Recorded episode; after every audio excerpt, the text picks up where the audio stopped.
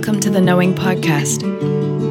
We're here to talk about healing, about insight, about cultivating and living from our own internal wisdom, and about the intention to live beautifully and compassionately as a human being during these times. We're really happy you're here.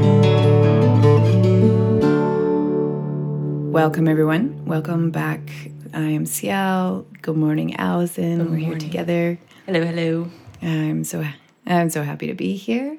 Um, sitting in the early spring, well, I suppose June rains up here, and uh, it's been pretty intense and I don't know, up and down, kind of intense energy in all areas still up here. Does it feel similar for you, Allison? Um, yes, it's it's felt intense. It's like everything is really fast. Um, there's protests every day, um, and and so things are opening up.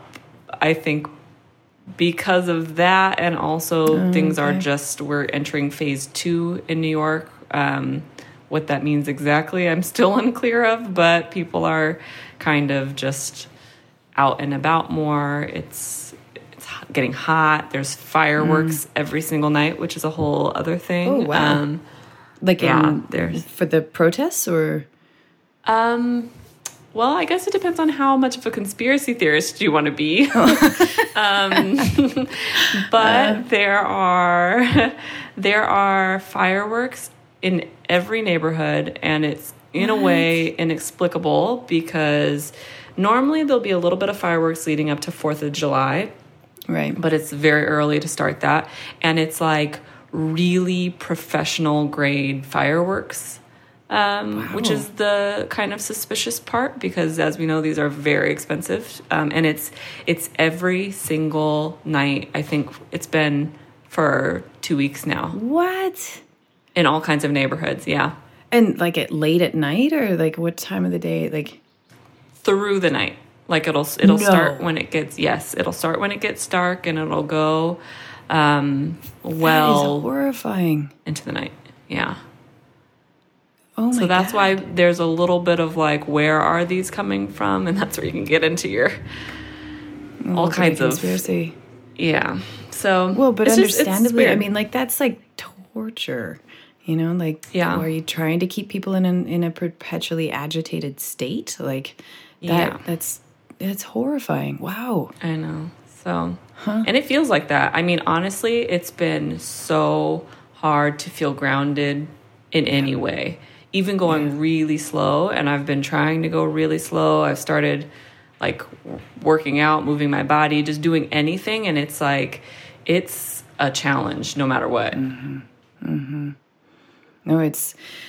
I mean, I, I really can't speak to the experience of being in a city at all because it, I mean, it feels intense to be in a small town and people are, you know, still feeling really intense, heightened emotional energy and stuff without any of that other kind of intensification of just an urban setting. So, yeah, it's, I mean, I, I can't remember if we um, talked about this on a previous podcast, but like this, this sort of proposition or the suggestion that has been made by I've heard from some Buddhist teachers, you know, that this is the the easiest and the hardest time to become enlightened as a human being. Enlightenment is like this great awakening and alignment and knowing of your truth uh, and the truth of the universe. And it is the hardest because there's so many ways that we can potentially distract or numb or, you know, otherwise eh, avoid Uh, what's happening in our lives. But also the easiest because of that intensity, it really does force us to to practice, right? You you actually Yeah. can't get away with not taking care of yourself, not grounding, not, you know, figuring out how to slow down and center because I mean, it's it is like standing in a hurricane. You're going to be swept away in it, and I mean, some part of that though does. And I don't know if it is, is appropriate to say feel good, but like is, is useful sometimes to get like really in you know in, wrapped up in it and and like engaged in a big way. But it's also so exhausting and not Right. something that we can sustain. Right.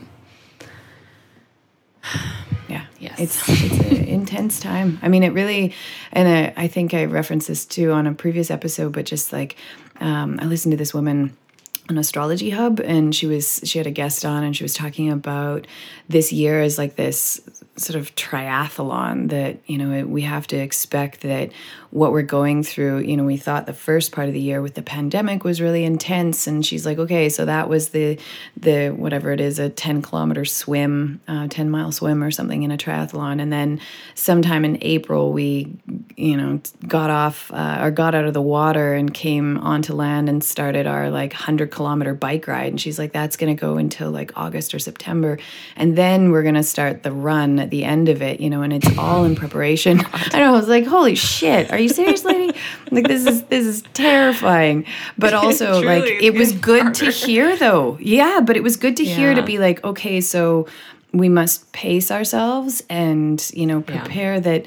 Eh, like we're not going back and I'm, I'm not you know really that engaged in, in prophetic sort of practice in any sense but like we're not going back to like life is just this easy mellow kind of experience after this these are like transformations on such a mass scale that you know like this is this is gonna be a process for quite a while and needs to be and that's beautiful but man it it does require us taking care of ourselves and and keeping alignment to the best of our abilities right and i think that right. was sort of what we were thinking about exploring today you know is um, allison pulled the the bones card. Allison, do you have the book that goes along with the deck with you? I do. Yes, I do. Would you read the part of the the bone card because I think it's really appropriate. Yes. I think to what we wanted to bring up. So it says, Our bones are the supportive structures of our entire being, and as such, hold within them our most core beliefs about ourselves and our place in the world. We may undervalue ourselves and create weakness in our bones, in our core concept of self, or we may live from a place of confidence and faith in our capacity. And our bones will be strong, flexible, yes, bones flex, and painless. If your bones are calling for your attention, it is a request that you attend to your self concept and acknowledge where you are undermining your best interests as an individual by judging or not appreciating yourself. The pain we feel in our bones is meant to stop us, to request attention to the core of our identity and relationship with self, and to offer the opportunity for conscious reformation. And the question that goes along with it is Am I a good friend to myself? Mm-hmm. Man, I can be really wordy, hey? Sometimes I read my own writing and I'm like, wow, how did you fit that many words into a sentence? Jesus, yeah. Uh, it's good. It, it is good. Yeah. Oh, well, somebody, some actually, as in a total aside, but someone reached out to me once, and they're like, "When you rewrite this book, can you like not have so many run-on sentences?" I was like, oh, oh, "I didn't even know that I was that bad at it," but yeah, somewhat wordy. No, so when you eh, pulled, honestly, you need okay. that. You need that description because I suppose so. Yeah. Yeah. It's it's uh, I mean I these cards so those of you who have not interacted with the deck you know and and maybe those of you who's, who've seen it from a distance I, certainly people I think frequently think that it's like an animal spirit deck you know maybe with some plants mm-hmm. thrown in there too and then um, I often get messages from people once they actually receive it, and they're like, "Oh my God, I didn't know that it had all of these other components." You know, there's there's four different sections to the deck, and and the section that the bones card comes from, I I called soma, which is um, the Latin root for for body, and the idea being that you know we we listen to certainly messages in the shamanic tradition, messages that come from animals and, and things that cross our path in the third dimensional world and our animal guides and, and whatnot. But we also um, really derive huge amounts of wisdom and insight through listening to the body, listening to what's happening in the body, you know, and, and not um, negating the symptoms or sensations that emerge from the body, as is fairly typical in Western medicine. You know, we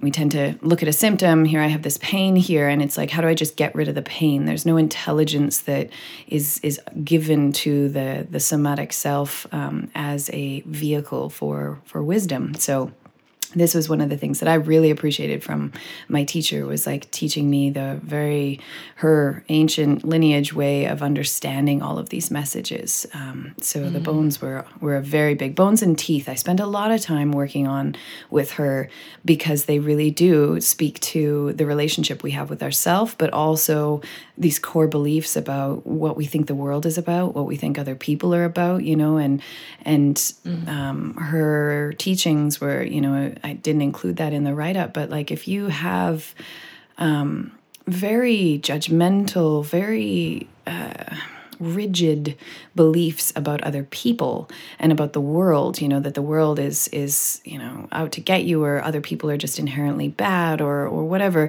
that that will manifest as a rigidity a, a sort of um, brittleness in the bones and the teeth too and it we need mm-hmm. this this flexible um, but solid you know there's a definite paradox in that you know with with our beliefs and also our bones. We don't want them so uh, wishy-washy that they're not stable and they don't inform uh, a core sense of strength within our being but we also don't want them so rigid that they're they're breaking easily and they're they're brittle. So right. that makes sense?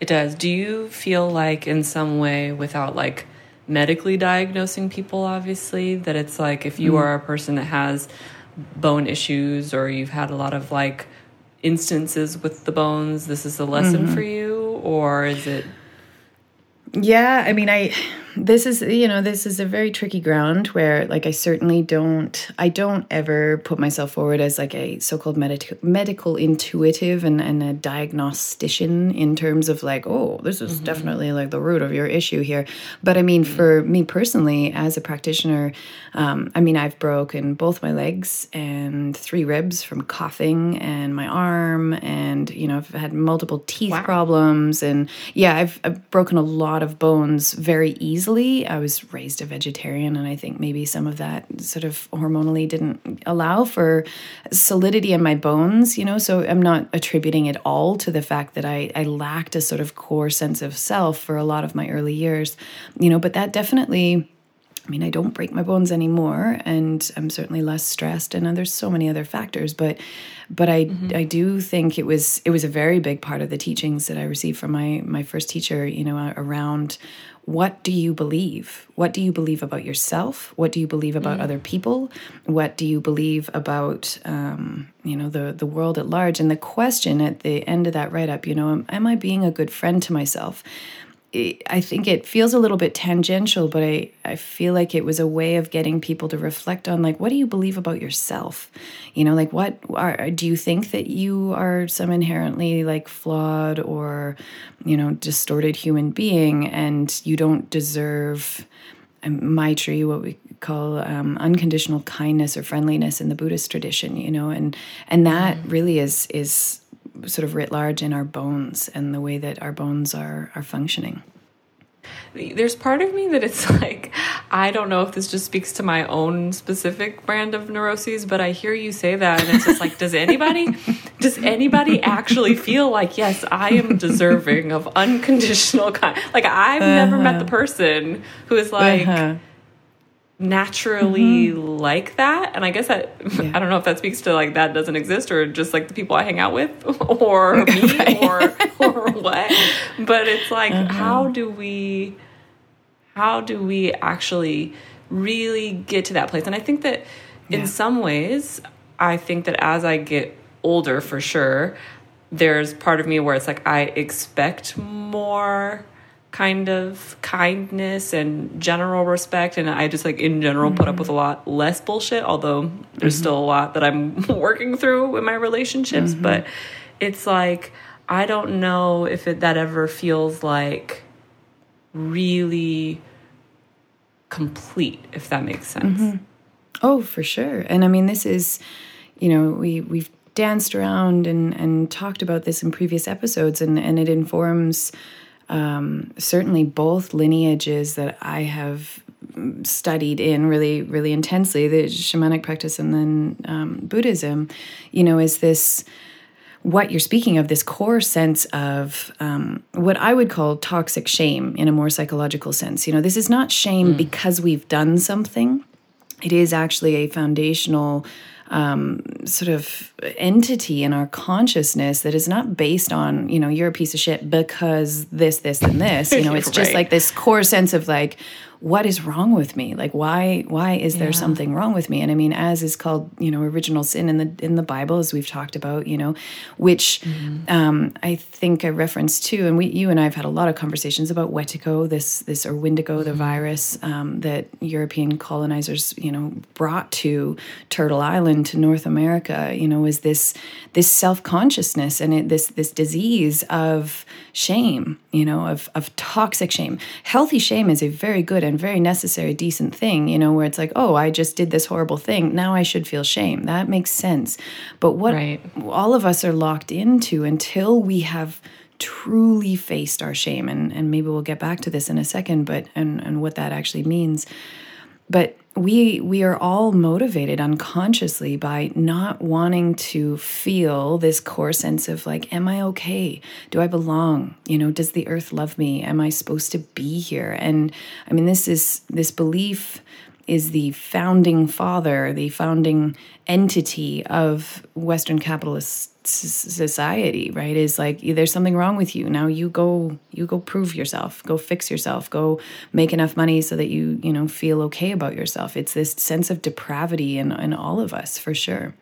But um, I mean, in in the Buddhist tradition, you know, the teachings, and in the shamanic tradition, is that we we move towards that which scares the shit out of us, and we train in building. I mean, this sort of speaks to the bone card, but also um, really this like internal muscle to sit with discomfort and uh, this you know i think this is where people are like fuck buddhism this sounds horrible i don't want to do this you know it's same with shamanism you know it's like it's not Right. like ooh here's this really nice way that we're going to bypass these uncomfortable things it's it's literally training ourselves to move towards that which is is horrifying and that which our our entire you know wounded ego self is like nah i don't want to go there. We're going to figure out all the ways that we don't have to feel that right? And this is this is training. It is extensive practice to at some point finally sit with that shame and feel it. Mm-hmm. And and everything in our body or in our being in our, our trained you know habitual mind will it is death. It is death to the ego. That's what it is. The ego is based entirely upon that shame being there. And if we face the shame and actually sit with it and learn to experience it and not have it control us anymore the ego is annihilated in you know we still will have a healthy sense of our definition as an individual which is the so-called healthy ego but the neurotic wounded ego can no longer exist. We can't we will not be controlled by shame anymore. And i, I mean that's How do you how, the what? how do you begin to face the shame though? So it's like How do you begin to?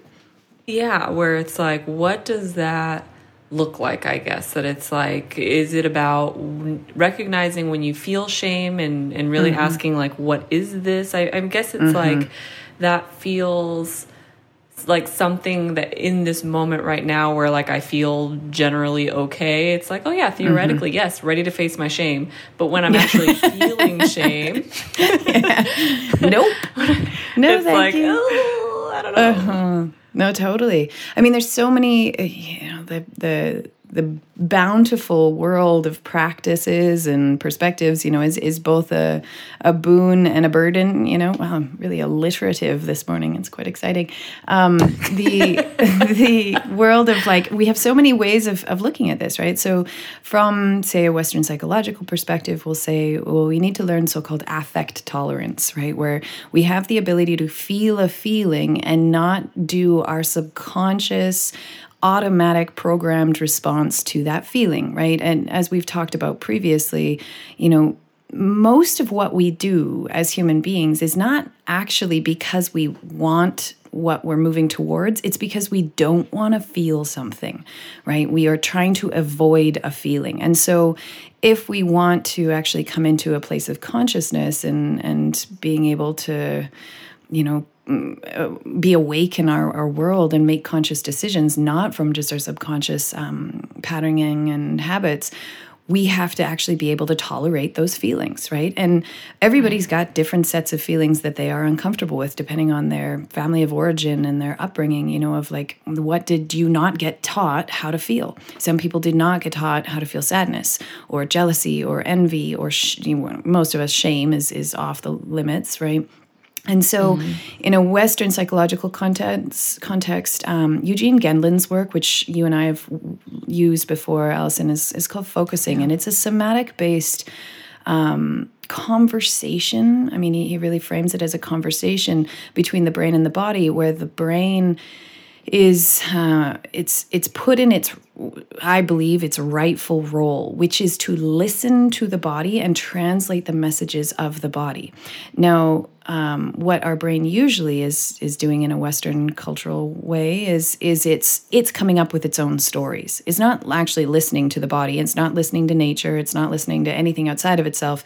It is serving, um, you know, as the the be all end all. It thinks that it's the source of intelligence, right? And so we listen to the crazy shit our brain tells us all the time instead mm-hmm. of using the brain to translate the messages coming from the body. So focusing is a way of putting that relationship back right, where the brain is you, are telling your consciousness like, no, I need you to listen to these feelings and don't immediately narrate a story about what the feelings are, but just let the body talk, right? And that is really affect tolerance. You're you're learning how to feel that feeling in us. You know, like where is shame in our bodies? What what color is it? What temperature is it? You know, does it have a texture and a and a weight to it? You know, and and we learn to stay and we we feel it and again our consciousness is like no no no you you can't stay with this feeling you have to do something to get away from it because we all learned that we had to do that in childhood because shame was a death sentence in childhood because if if you were feeling shame, you you were feeling basically that mom and dad or anyone around you did not love you. You were not capable of taking care of yourself when you were a child. So you had to behave in a way that was going to please the people around you and shame is a is a motivator in that sense, right? Right. And as an adult, you know, we still are we're still bought into that and and I mean certainly we pass a quality of toxic shame down to our children too you know, which mm. which is just part of our sort of social fabric now, you know, but but as adults we have to challenge those stories that we inherited about like if you feel sadness then you're you're not lovable right? And that's what right. our subconscious is really saying. And so we have to be challenging ourselves to feel our feelings and still go no no no i'm i'm good. I'm here. I'm present with myself right? Mm. Yeah, that's the, the, tricky one because it's like I think in your mind you not just want to get away from the feeling, but you also want to solve it. That it's like I want to mm-hmm. fix it, especially if you feel shame over something mm-hmm. that you did feel like you were in the wrong. Like I, Completely. I felt shame a couple of days ago because I upset a family member, um, and so I could watch the cycle happening in my head, but it was like at first it was like I did a bad thing. I feel terrible. And then it became like, because I never do anything right. like, right, I, it right. was like that was in there. And it was like I was feeling so bad. And then it was like I hit a wall of feeling that shame. And I was like, it was like I was a little kid again, where it was like the mm-hmm. shame turned into anger of like it wasn't that mm-hmm. bad. Like, do you know what I mean? Like mm-hmm. I'm mm-hmm. I'm beating mm-hmm. myself up and defending myself at the same time, but to actually like I'm not laughing at you, I swear. I know, I know, because it is ridiculous, and I'm like, I was mm. even watching like, whoa, this is exactly mm-hmm. how this is exactly a pattern that I haven't felt in a long time because it was, mm-hmm. I mean, I just haven't, you know, felt like reprimanded in a long time, um, yeah, and so there was this element that I was like, whoa, I am a little kid again right now, and it's like I didn't know what to do with, I didn't know what to do with the useful shame, which is like I felt remorse right. because I hurt someone, and that's good because I did something that hurt someone. And so it was mm-hmm. like I couldn't sit with that. I had to make it into a why I didn't like deserve to feel that bad about it. But it, but right. no one was making me feel that bad but me because I was the one telling myself I never do anything right. so mm-hmm. Mm-hmm. I mean, I mean, it's, it's crazy. Really. Making it will and, and it's wonderful i you know i, I hope that you can um well in a sense congratulate and and acknowledge us and like the ability you know as as practitioners for us to actually see what's happening and go whoa i went from here to here to here and it was like this like crazy cascade of events psychologically you know emotionally that I, I I couldn't even control. You know, it's like it's like watching this just like I don't know game and it, you put a marble in and everything just goes, you know, and you're like Jesus Christ, like how did that actually happen like that, you know? When we can see it though and we're not completely invested in it, you know, the there is a part of our consciousness that is acting as the observer. You know this is a really that's that is said to be the hardest step right is um, in the buddhist tradition we say if you can practice while distracted you are well trained. And what that means is if you can remain observant of what is going on while you have been triggered or some sort of habitual process has been turned on you know you know emotionally or psychologically then then you're you're doing good. You know this is this is a good thing that we can actually know notice like I went from healthy shame to toxic shame. And there seemed to be actually no boundary between the two, you know, and that's a really good thing to notice. Now, from a shamanic perspective, when we are working with our our our suppressed emotional selves so whatever emotions whatever experiences we were not supported in having as children um, in the shamanic tradition, what that creates is soul loss. Okay, so say you are a four year old kid and um, something really tragic happens and you're really sad and mom and dad go stop being a baby stop crying it's not a big deal you know you'll you'll get over it right? So you uh, right in that moment you're like okay i need to i need to have mom and dad approve of me in order to be safe so i'm going to do what they want right? So i'm going to suppress my sad self because there's no space for it here and in fact, we'd say, I'm actually going to cut off from my sad self entirely. And I mean, maybe that's a whole other episode of, you know, the shadow formation and the, the uh, unconscious self, right? But we fragment from that part of us that is feeling sad. Now, in the shamanic perspective, we fragment from the part of our soul. We literally tell her to stay where she is, being four, and we say, "We don't want you with us. We we want you to stay back here because the rest of us is going to go on through our lifetime, and and you're not a lovable part of us." Right?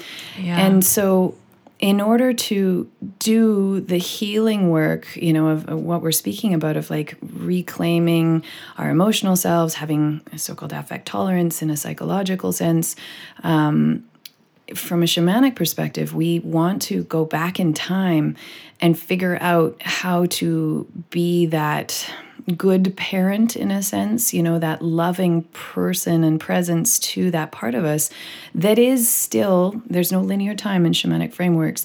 You know, she's still experiencing that. She's still having sadness and then feeling shame and and you know, stuck in that kind of loop, right? So right. so I know this seems almost like you know like we're fragmenting ourselves into even more pieces by exploring it this way. But really this idea that you know we've we've done this our whole lifetime. We've broken off from parts of us saying mm, i don't like that part. I'm going to leave her off in this little area and move on and then i will break off from the next part when she has a reaction.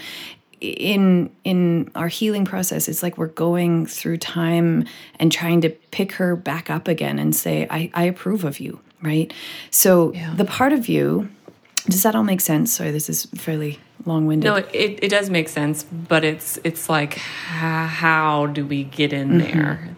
Mm-hmm so sometimes when you are working with a practitioner, I mean, this is something that I can do for people that my teacher would do for me is actually, you know, go on a soul's journey and and go back and try to convince that part of someone's soul self that they're going to be loved now. They're going to be received mm. and they're going to be approved of in in today's moment, in this moment, right?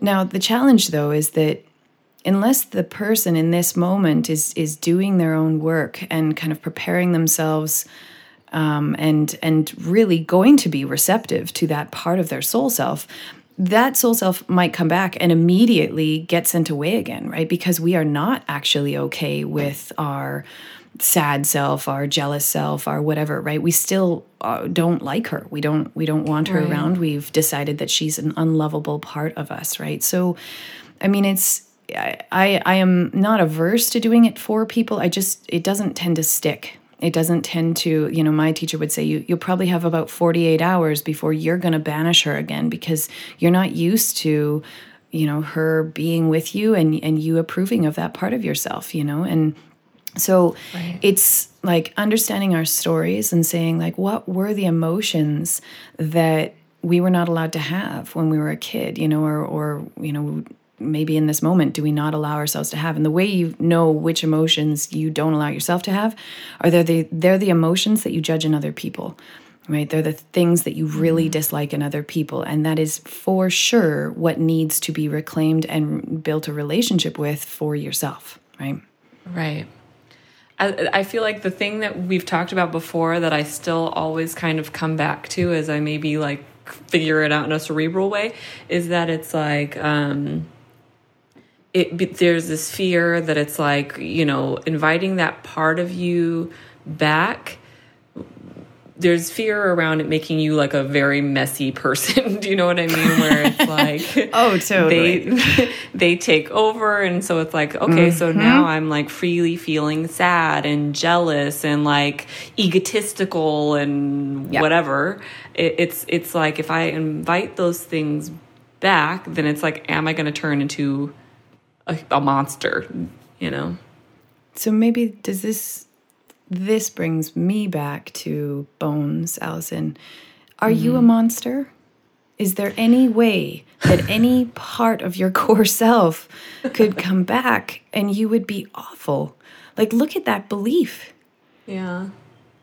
Like, there's no way. I mean, there's no way in my belief system. Like, no person is fundamentally bad. Like people are yeah. basically good and beautiful and and you know the part of us that's so scared of that part returning and taking over and making us into some like batshit asshole is like it's the wounded part of us that's so scared of our beauty of our of our perfection that you know it, it tells us all of these lies as they call it in the toltec tradition you know it's this parasite that lives in our brain that's like you know if you're not shaming yourself then you're a you're just going to be a lazy manipulative i don't right. know bitter piece of shit who's just like abusing everything around you when in fact you know not believing that we are basically good, that we are made divine and we belong on this earth. That's the basis of all of our cruelty, of all of our nastiness and and you know the damage we do to each other and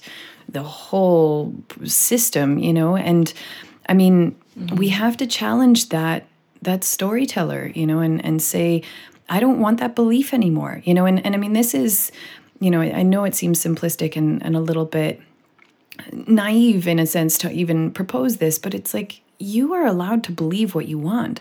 Why would you believe that you are basically like, you know, if, if, if the, all the parts of you were to re- be returned to you, that something would be wrong with you, right? Why would right. you believe that? That's a good point. Well, I feel like that's um, that's a big th- thing of bones for me as I've worked with the cards, where it's like I feel like they show up in a way that's also very tied to ancestry. And I feel like yeah. that's something that we're all being asked to look at so deeply right now, where which is like we're all kind of trying to repair like mm-hmm. sins of the father basically mm-hmm. and so mm-hmm. it's like for for me bones are like yes this is at a core me but mm-hmm. I literally got my bones from the people before me. So there is something right. tied in there where it's like, I mean, not to push it off on like, well, I feel this way because so many people before me felt that way, but I think that there's mm-hmm. some truth to that. And there's like a reclamation of of bones that it's like, how am I my own friend, but also how has, you know, the people in my family mm-hmm. pass these beliefs on to me. So it's like, yeah, yeah is it my belief that I'm a monster? No. Uh, but I picked it up somewhere that it's like, unless I'm like in a perfect package, so to speak, or presenting that way, that it's like, you know, there's danger there. And I actually, I get that. I get that. Totally. That it's like, totally. People are cruel. People can be cruel. And so it's like when you aren't presentable, there is backlash that you get. And I think that it's like if you do kind of open up and become vulnerable and you're lucky enough to get a good response from that, great, it helps. But if you open up and you're vulnerable and you get stung again, I think that there is an element that it's like I, get I guess what I'm saying is that it's like in an isolated world, I think that it's easy to do this work. But then when it bumps mm. against other people's stuff where they also are confronted with oh, I'm uncomfortable with this behavior and I don't like it and I'm going to punish you about it. I think it it's makes it harder. Does that make sense? Oh, it makes it ex- completely makes sense and it, yes, it makes it exponentially harder. And I mean, this is the if to call it the perpetuation of trauma, right? We are traumatized, we are wounded, we are fragmented and, and dissociated from our, our core self.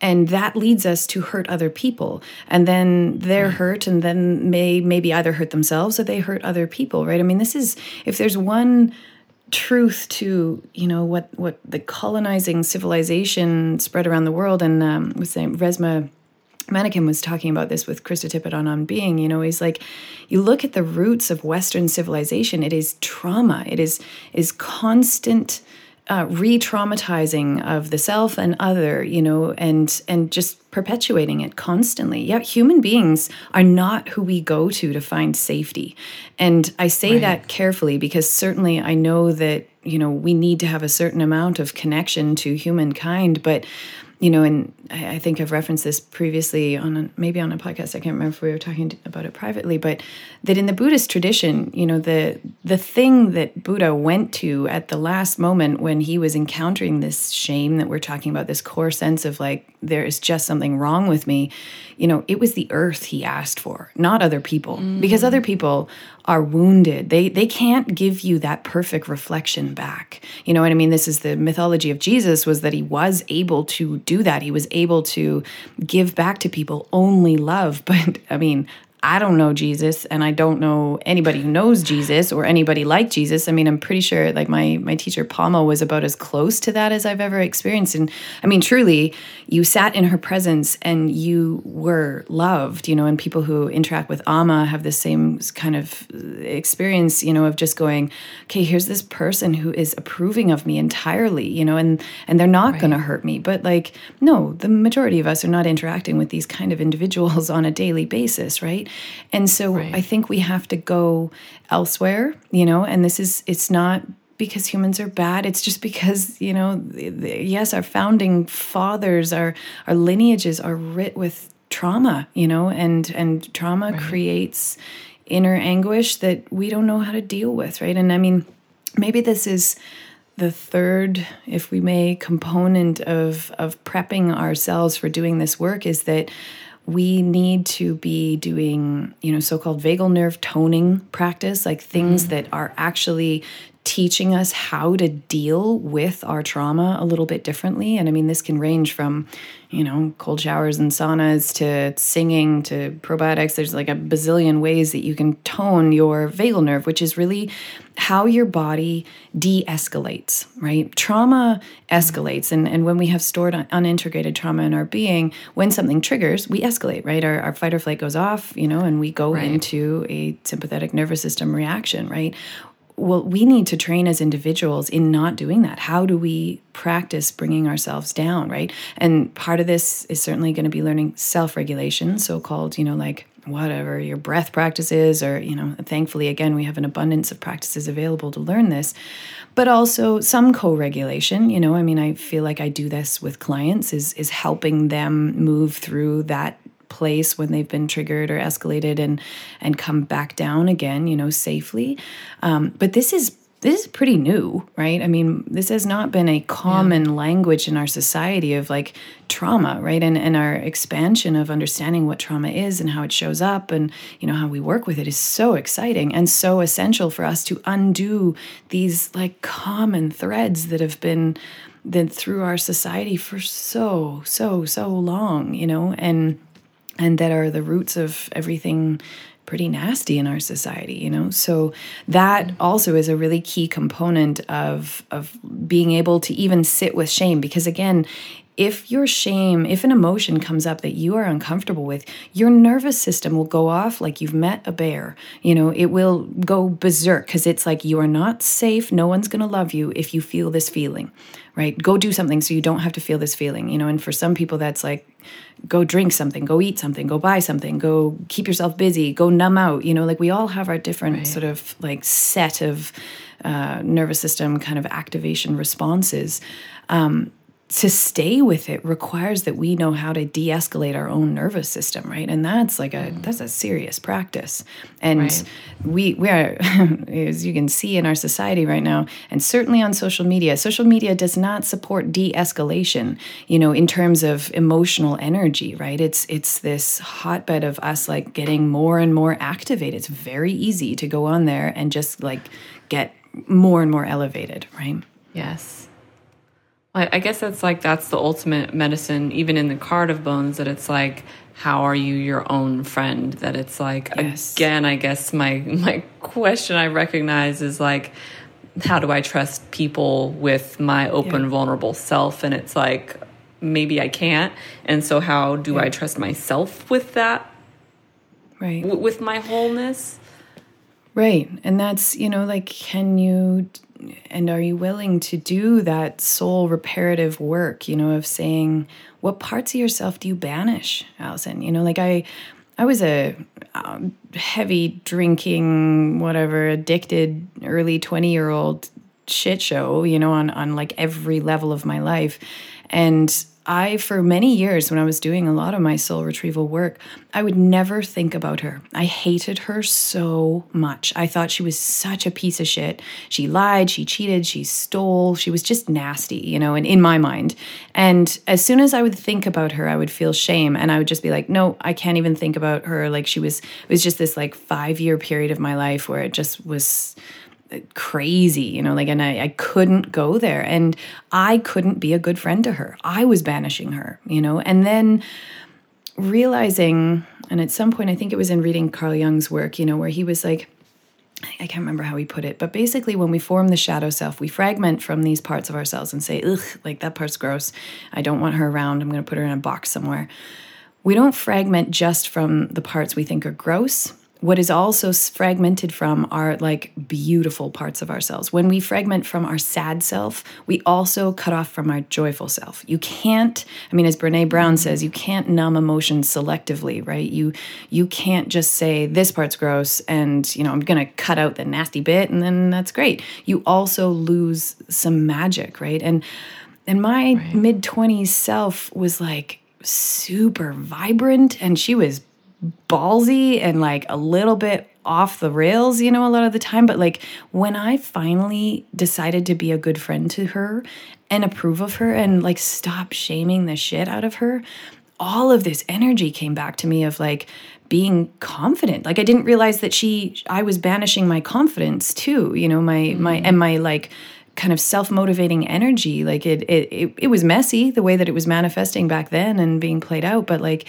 it was she was not horrible right? And and we have to be a good friend to ourselves. And no i mean again in the toltec tradition you know from a four agreement standpoint like people are not going to be safe for us you know? And i know that's kind of a sad thing to actually admit but like even the people that are closest to us they're going to hurt us right? They're going to do yeah. things that are not going to be perfect. They're not going to make us feel good about ourselves. And this I think is not cause for judgment of them.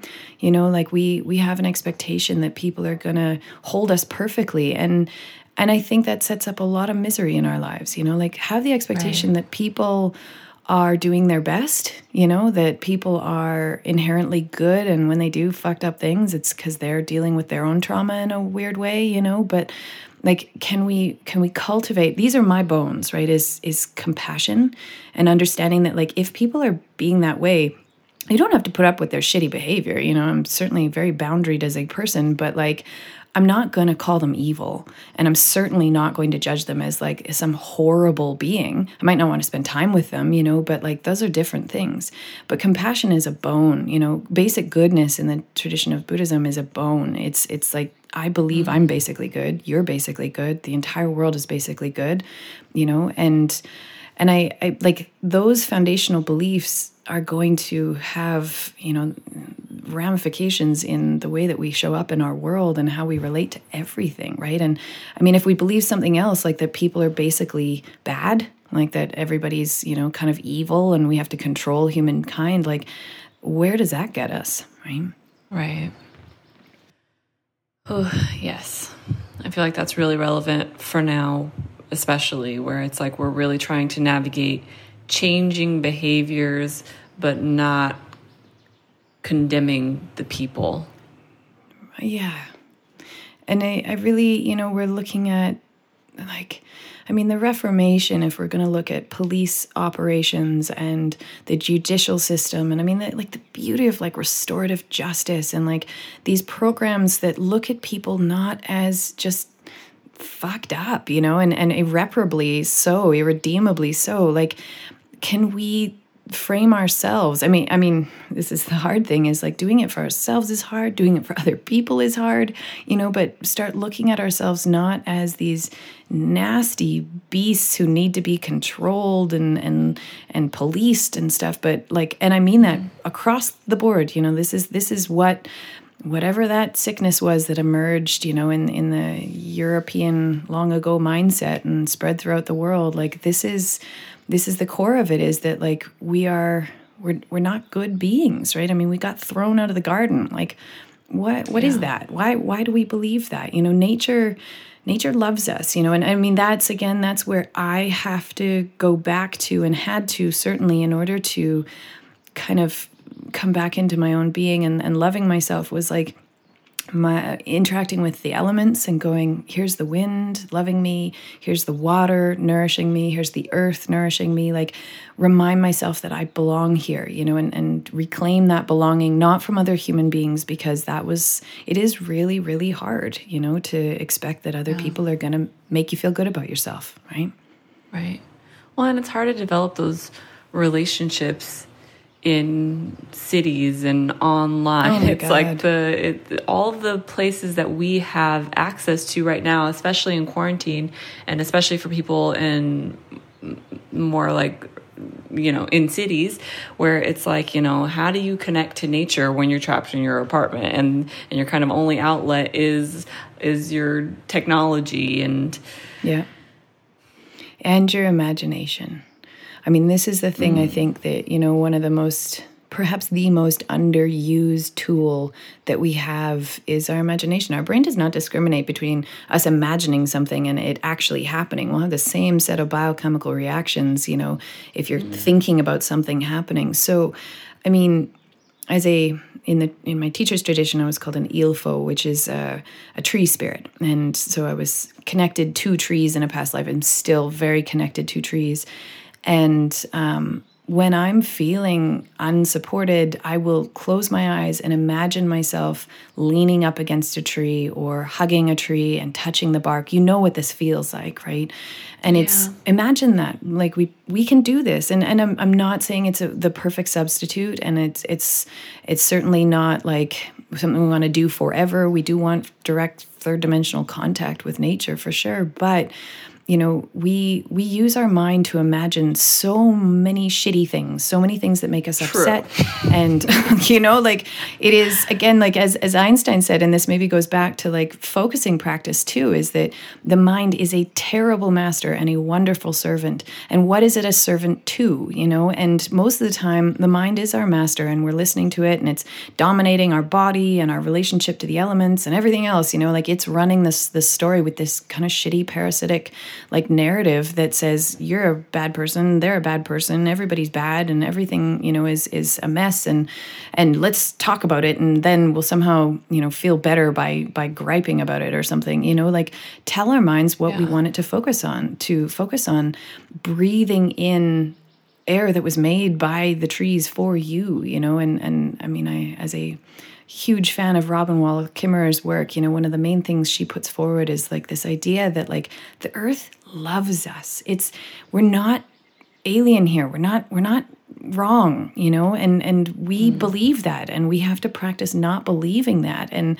and that's i mean these are lifetimes of work that we've got ahead of us you know but like to start practicing by going i can i can just imagine being in contact with nature right i can imagine yeah. it when you're drinking water this is nature right we don't we don't have to go too far to encounter like we are nature too really you know but when you yeah. drink a glass of water it's like here this is this is the elements loving you and nourishing your cells you know and we can practice doing that yes mm-hmm. oh, i love that yeah it's i mean i i don't know this the the whole the understanding desire i think as we've gotten more and more fragmented as human beings you know and this the experience of being on social media and living on the internet and stuff, we're so craving connection and we're looking mm. in the wrong place for it, you know, because I don't think that it will come through social media. I think social media is amazing and it offers a possibility of connecting with people on the other side of the world, but maybe that compromises the connections that we actually have in our immediate life, you know, and right. and so can can we reclaim like the the actions in the in the immediate world you know that we're taking and the connection to people here and the connection to our own bodies? I mean again our bodies are nature you know like connect with that. You know, as we we do in the shamanic traditions like you put your hand on your own heart and actually say like i am grateful for you. I'm grateful for this muscle that is beating all the time. I have this like bizarre way of framing my own body as you know 90% bacterial because we know that 9 out of 10 cells in your body are, are bacteria that i'm like i have you know probably 5,000 tiny little creatures, different species of creatures living in my body that I'm responsible for. Like I'm I'm supposed to be nice to them and here I am like bitching about things in my head all the time and thinking about how mad I am about stuff. I'm hurting those bacteria that are in my own body, right? I'm hurting my own muscles, right. you know, and and we like again a bone is is to for me a belief is to say like can i be as loving as possible can i cultivate and plant seeds of kindness you know in my own mind which is maybe the hardest but this is where again tonglen always comes up of like blessing other people hoping for their mm-hmm. healing right and and then we grow this muscle in us where we get better and better at being able to um, show up in the way that we want to. Because I think a lot of the time that feels like what happens is we have a way we want to show up, and then when we actually are in it, we're, we're presenting very differently, right? Mm. Uh, for whatever reason, what you're saying is reminding me of Dave Chappelle's latest special, 846. I haven't which, seen it. I've, i saw it got posted, and I, have been meaning to watch him. it. Was it? Oh, I love him too. It's it's brilliant. I mean, he yeah. I genuinely do think that he is some of our best commentary of our generation. Yeah. I think he's a genius. I genuinely do.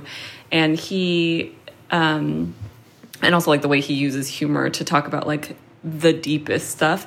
But mm-hmm. he says he was talking about George Zimmerman who killed Trayvon Martin, and he was like, "I hate yeah. him," and he was like, "I." He goes, "Well, I don't know the guy, I haven't met him, but I hate him as an idea." And he goes, "I mean, the joke is that mm-hmm. he's like, but I'm sure if I met him, I'd probably hate him too." But I think that that's.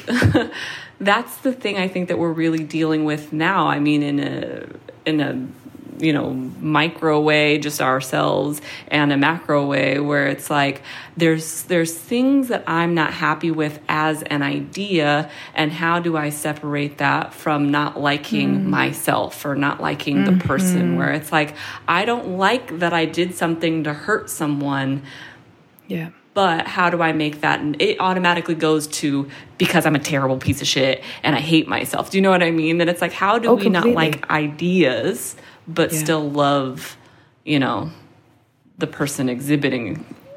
I, I really, I mean, I, I know that it maybe seems like a gross over, oversimplification, but it's like, what are our core beliefs? What do we believe about people and the world and ourselves? You know, and I mean, we it takes a lot of work to actually go into those and go, wow, I didn't even realize I carried this core belief. You know, and I mean, I think this is a lot of what racial justice and the cultural conversations going on right now is like people uncovering their basic biases about other people you know but you know can we can we not stop there? Can we go you know into all the biases that we carry about you know life and and really kind of pull out this virus, this parasite that's been informing the way that we show up in the world and how we create our societies, you know, and say like, why do we still have this? Like, what what use is this? You know, of believing that people are uh, somehow evil. You know, I mean, I, I believe that actions can be horrifying and, and terrible and evil actions, but I do not believe in evil people. And I believe that, you know, that is something that we need to be questioning. Or if we have the capacity, I don't think it needs to be or should be mandated for every person. Everyone's on a different journey. But if you are in a place where you're like, huh, I want to encounter this, then maybe it would be useful. You know, I again, certainly to disclose my own informing beliefs is that Buddhism is is foundational. That like people are basically good, and that's the entire you know starting point. You have to start there in, in interacting with the world and with yourself. You know, if you actually want to achieve some semblance of healing. Um, mm. But you know, again, we don't have to do this. It's not mandatory. You know, right. well, I, just as an aside. Oh, go ahead. Yeah. I was just gonna say it's there's there's a lot of people that are easy to do that with, and then there's like a handful of people that I'm like, I don't know that I got that for you yet. Yeah, totally. let's say. Yeah. Um, yeah. There's there's some times that it feels like it's pushed past the point of no return, where it's like you're like just I can't I can't see the yeah. the human in you still based on yeah. your actions. I mean, yeah, totally. It's a tough one. It is it is tough, you know, but if we look at um, criminals, right?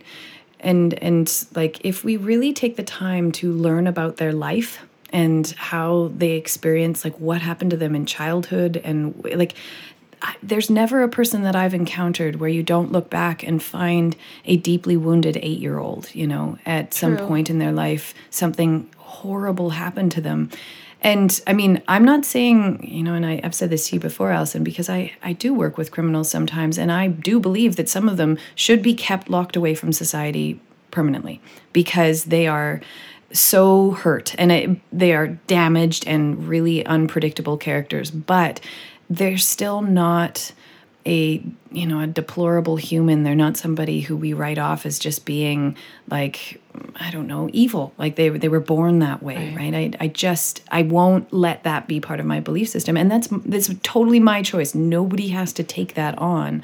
But that's what allows me to love myself you know is that then i don't have condemnable parts in my own being. Because what we extend to other people we're certainly going to be reflecting internally as well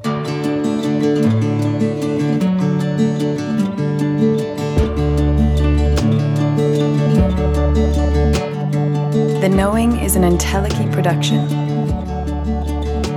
and was recorded and produced on the traditional unceded territory of the northern Secwepemc people. All music, editing, and production by Brent Morton at Bell Tower Audio. May our hearts and minds remain open. May we meet this day with equanimity and compassion. And may we remember our belonging to this earth, to each other, and to all that is.